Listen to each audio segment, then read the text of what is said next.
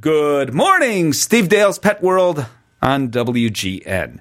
She is the lead veterinarian at Merrick Pet Care. She is the most insanely in shape person I know. She's running right by our house soon. You're running in the Chicago Marathon, aren't you? I am indeed. Yeah, so if you see a lady running in the marathon with six cats following behind her, it is probably the lead veterinarian at Merrick Pet Care, Dr. Ruth Ann Lobos. Hello, Dr. Lobos. hey, good morning, Steve. How are you? I am great. Thank you. You know, our kids have just gone back to school recently, very recently in many cases. The pets are acting just a little strange, a little off, maybe even exhibiting some separation distress. So, what do you do?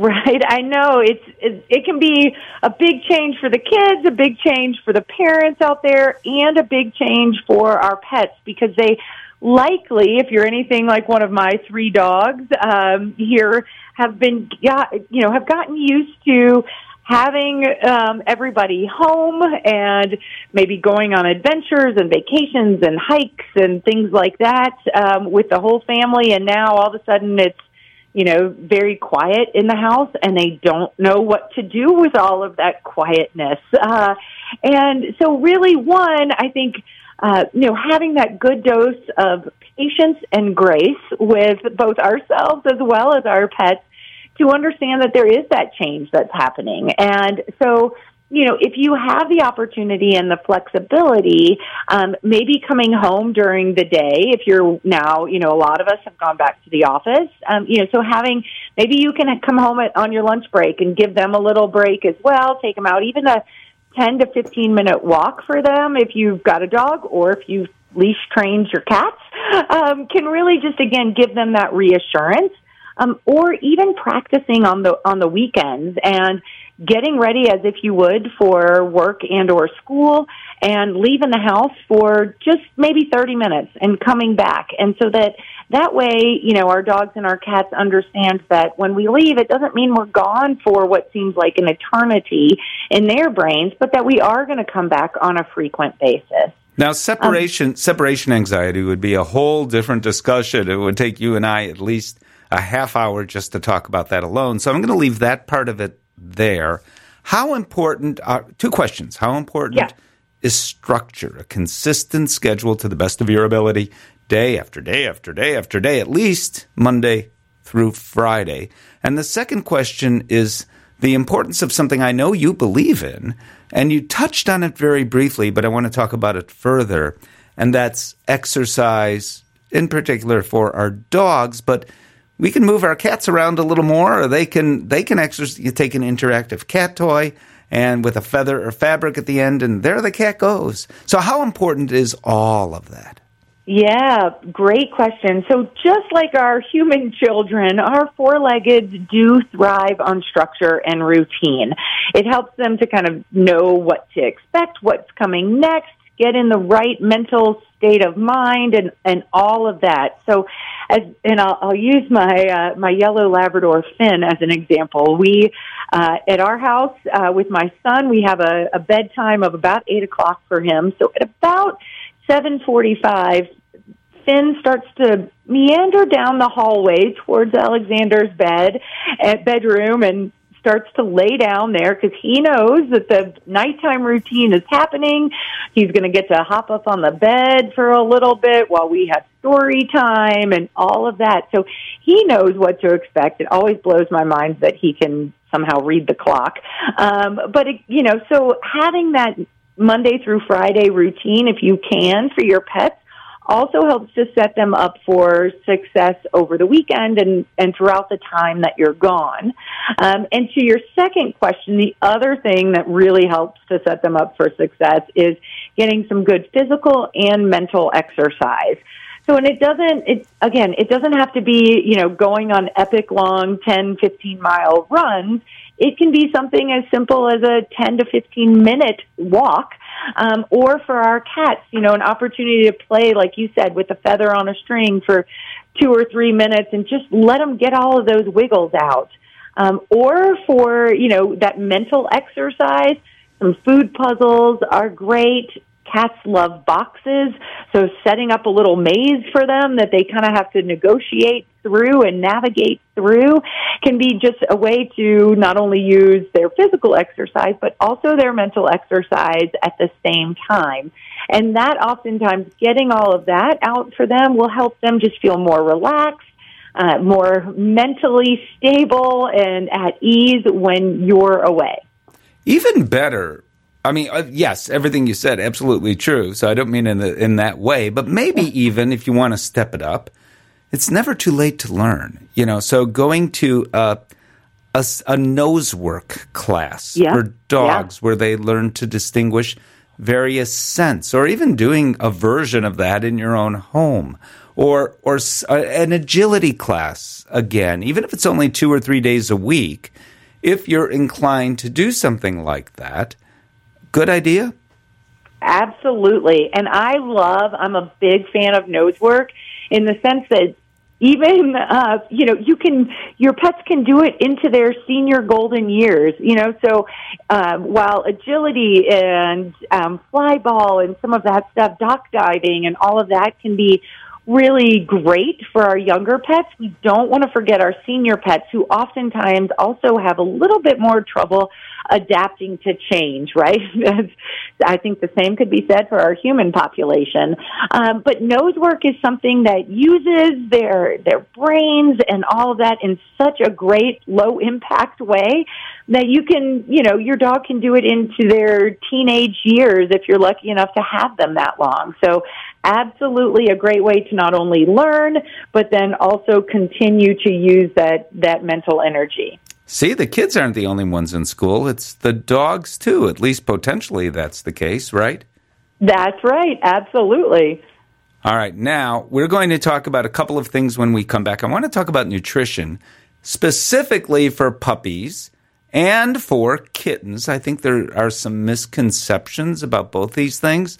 And I want to know what you'll be wearing for the Chicago Marathon so people can look for you.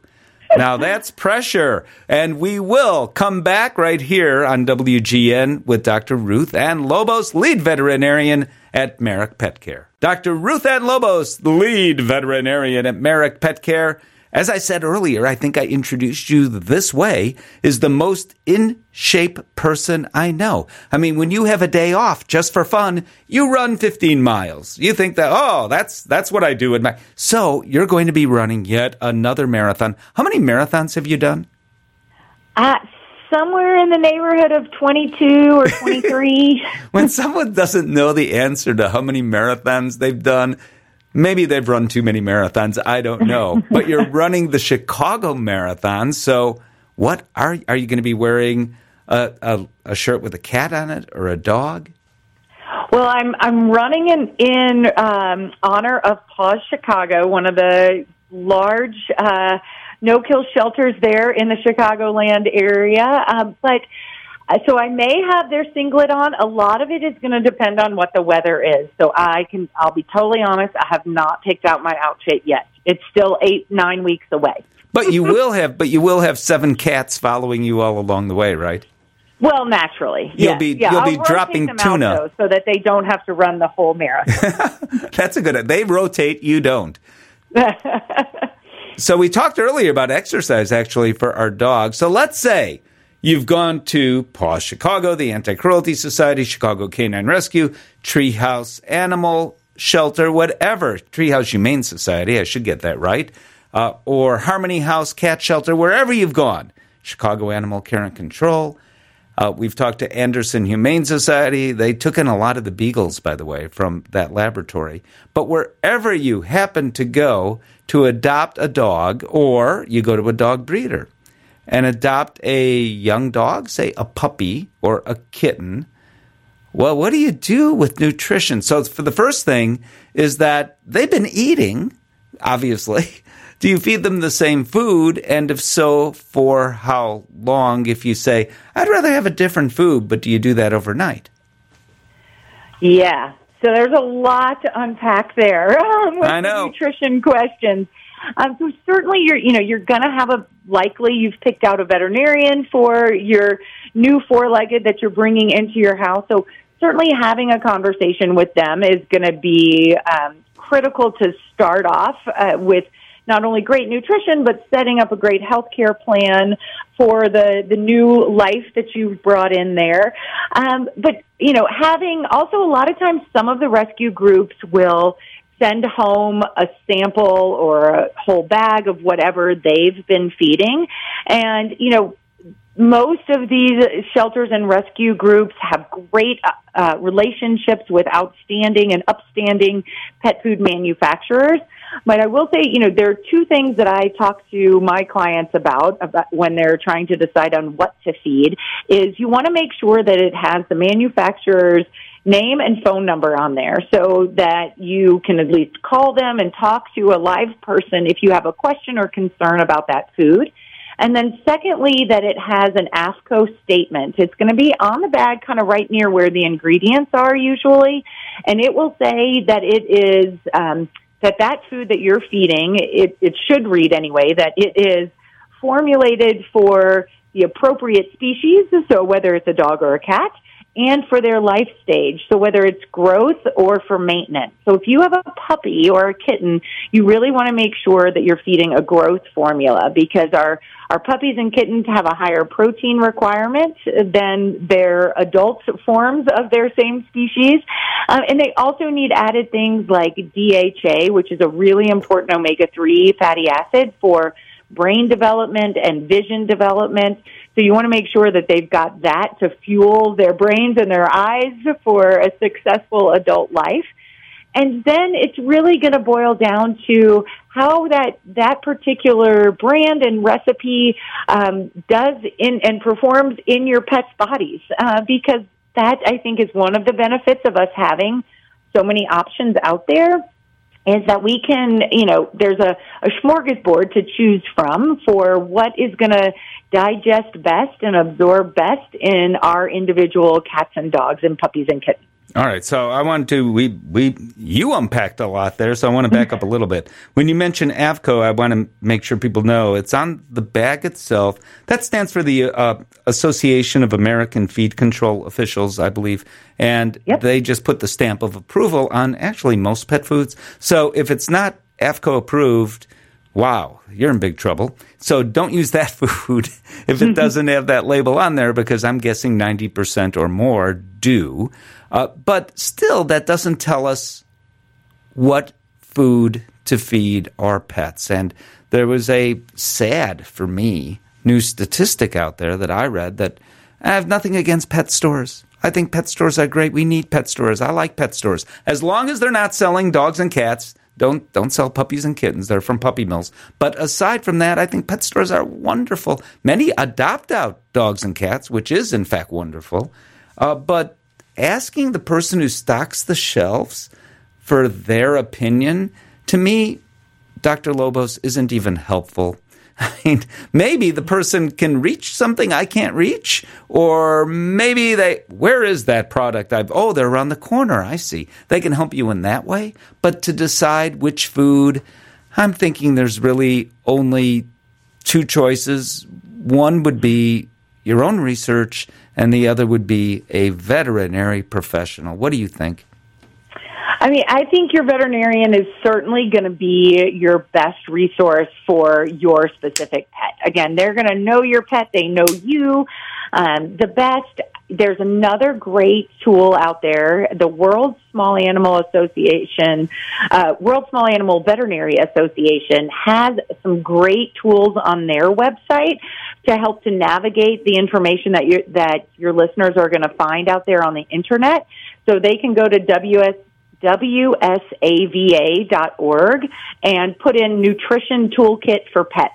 And they will pop up a whole list of some questions that can help you kind of navigate again the the information that you're going to find out there on the internet um, and you can take that combine it with what your veterinarian is talking about but I would say some of the pet stores and some of the pet store chains out there, some of the national chains that you'll see, actually do a, a fairly good job of educating their asso- store associates. There's been a big push um, in the last few years to really help to kind of educate those, knowing that oftentimes those pet parents are coming in with a whole host of questions. They wanted to try to serve a little bit as, as a resource. So I think kind of taking the combination of, of all of those, uh, that information and then boiling it down to what what you like to feed your pet, how you like to see it in the bowl, where it fits in your um, budget as a household, and then what does the best in your specific dog or cat will set y'all all up for a long, happy, successful life. Now, I'm setting you up for disaster here because we only have about a minute for you to answer this question that I know. Oh, boy. I know you could talk for three hours on. Moist or dry for cats? What do you do? Or maybe both.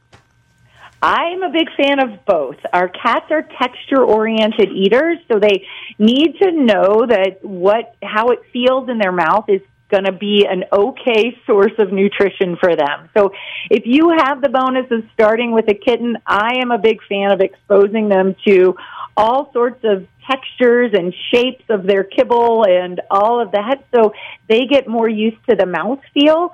I like the wet new, you know, the wet recipe in the fact that it's going to give them the hydration that they really, really crave. That they're not great, usually great at drinking water, and so that that wet recipe kind of boosts their hydration. Um, and it tends to be higher in protein. But again, some cats like the crunch. You know, I'm a big fan of potato chips and crunchy vegetables and all of that. So certainly the same can be said for our cats. So having kind of that balance, I think, is the way to go for a long term successful nutritional profile for your cat. Perfect. Well, we know she likes the crunch. So when you run by, when Dr. Lobos, when you see her run by your house, offer her some potato chips or something. Dr. Ruth Ann Lobos. Yes, a lead veterinarian at Merrick Pet Care. Always great to talk with you. Great talking to you too, Steve. Thanks for having me. I just returned. You can tell, right? I, I look suntan. From Holbox Island, that's off the coast of Mexico, not far from Cancun. We went there, Robin and I did, to swim with whale sharks. Sharks! We did. They're whale sharks. They're not really dangerous. Uh, it was amazing. But what I want to talk about are the dogs. We had no idea until I got to the island that, and it's a small island, that dogs are everywhere. And I do mean everywhere. Obviously, an island, there's beaches, and they're on the beaches. Uh, but they're wandering around. They're wandering the streets. They're wandering everywhere, in and out of stores, in and out of restaurants, even. They're owned for the most part. They have collars and tags. Someone, the dogs do return somewhere most nights, wherever they live. I learned a lot just by asking folks who live on the island about these dogs. Uh, so a lot of them, people actually move there. I met a guy, he's a baker from Europe. I didn't taste his goods, his bakery goods. We saw him on the beach. He had a leash with three dogs. At the end of each leash, there was a dog. There were three leashes. I asked him about his dogs. He said that he actually moved from, I think it was Germany, to this island because it's such a dog loving place.